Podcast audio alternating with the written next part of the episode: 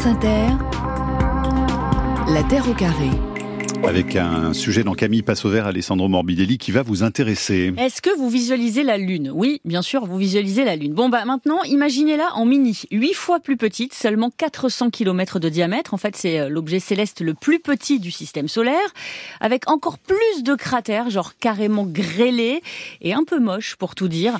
Une surface toute gelée, bref, un satellite tout à fait inhospitalier. C'est bon, vous l'avez Oui, on l'a bien, ouais. Eh bien, voici Mimas, l'une des huit lunes principales de Saturne, à un milliard et demi de kilomètres de nous. Sorte de vilain petit canard du coin, donc. Même l'astronome Valérie Lenné de l'Observatoire de Paris le reconnaît. On n'aurait jamais misé sur Mimas. Hein.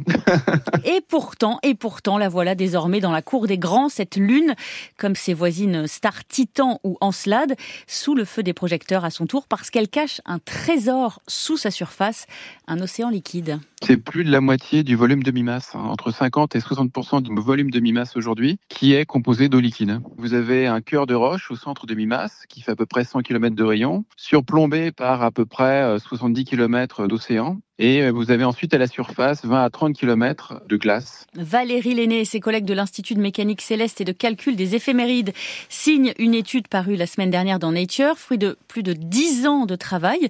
Au départ, une intuition qui remonte même à 2010. Il a fallu la démontrer parce que il y avait deux hypothèses possibles sur ce que renfermait Mimas en observant sa rotation sur elle-même. Nous sommes aperçus que ce mouvement de rotation avait une partie uniforme et à ça venaient s'ajouter des petites oscillations sur la rotation, ce qu'on appelle des librations.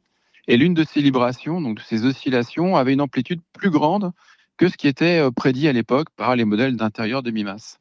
Et donc nous étions arrivés à la conclusion que soit Mimas avait un océan euh, d'eau liquide sous sa surface, soit alors Mimas avait bien un intérieur rigide, glacé, euh, tel qu'on l'avait toujours imaginé, mais avec dans ce cas un noyau de roche très allongé. Voilà, un peu comme un ballon de rugby, donc ballon de rugby ou océan. Pour le savoir, les astronomes se sont ensuite penchés sur le mouvement de révolution de Mimas autour de Saturne. Alors très très complexe, hein, le mouvement, il y a l'influence de toutes les autres lunes, mais aussi des anneaux de Saturne. Et ils ont trouvé un indice, un facteur clé. On a cherché un petit signal, une petite amplitude qui fait à peu près 10 km et qui caractérise la structure interne de Mimas. Et c'est en quantifiant cette petite signature que nous avons vu qu'elle nous indiquait clairement que c'était un océan euh, global sous la couche de glace et que ça ne pouvait pas être un intérieur rigide, quelle que soit la forme du noyau de silicate qu'on pouvait lui donner. L'orbite de mi-masse circulaire au départ a été modifiée et a pris une forme elliptique qui fait que ça prend de la vitesse, ça favorise les frictions à l'intérieur du satellite, ça chauffe et donc ça fait euh, fondre la glace qui se transforme en eau liquide. Ils en sont sûrs. Là, on n'a aucun doute, oui. Il n'y a pas moyen en fait de réconcilier le mouvement de rotation de Mimas sur lui-même et son mouvement orbital avec un intérieur rigide. Et qui dit eau dit vie, mais Valérie Lenné reste prudent, bien sûr. On n'en sait strictement rien, mais enfin, de toute façon, si vous deviez avoir de, la vie, il euh, ne faut pas imaginer des poissons. Hein. Oui, bon, on s'en doute. Des formes primitives, et Mimas a un avantage par rapport aux quatre autres lunes sur lesquelles de l'eau euh, liquide a déjà été découverte, c'est Sœur Titan et Encelade, mais aussi Europe et Ganymède, les lunes de Jupiter, c'est que son océan serait très jeune comparé aux 4 milliards et demi d'années de l'univers. Alors, il a moins de 25 millions d'années.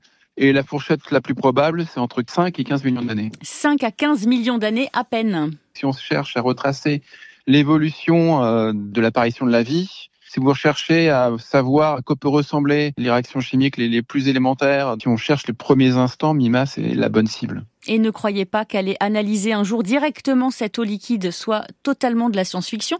Des projets sont déjà dans les tuyaux pour Encelade et Europe, et voici comment ça se passerait.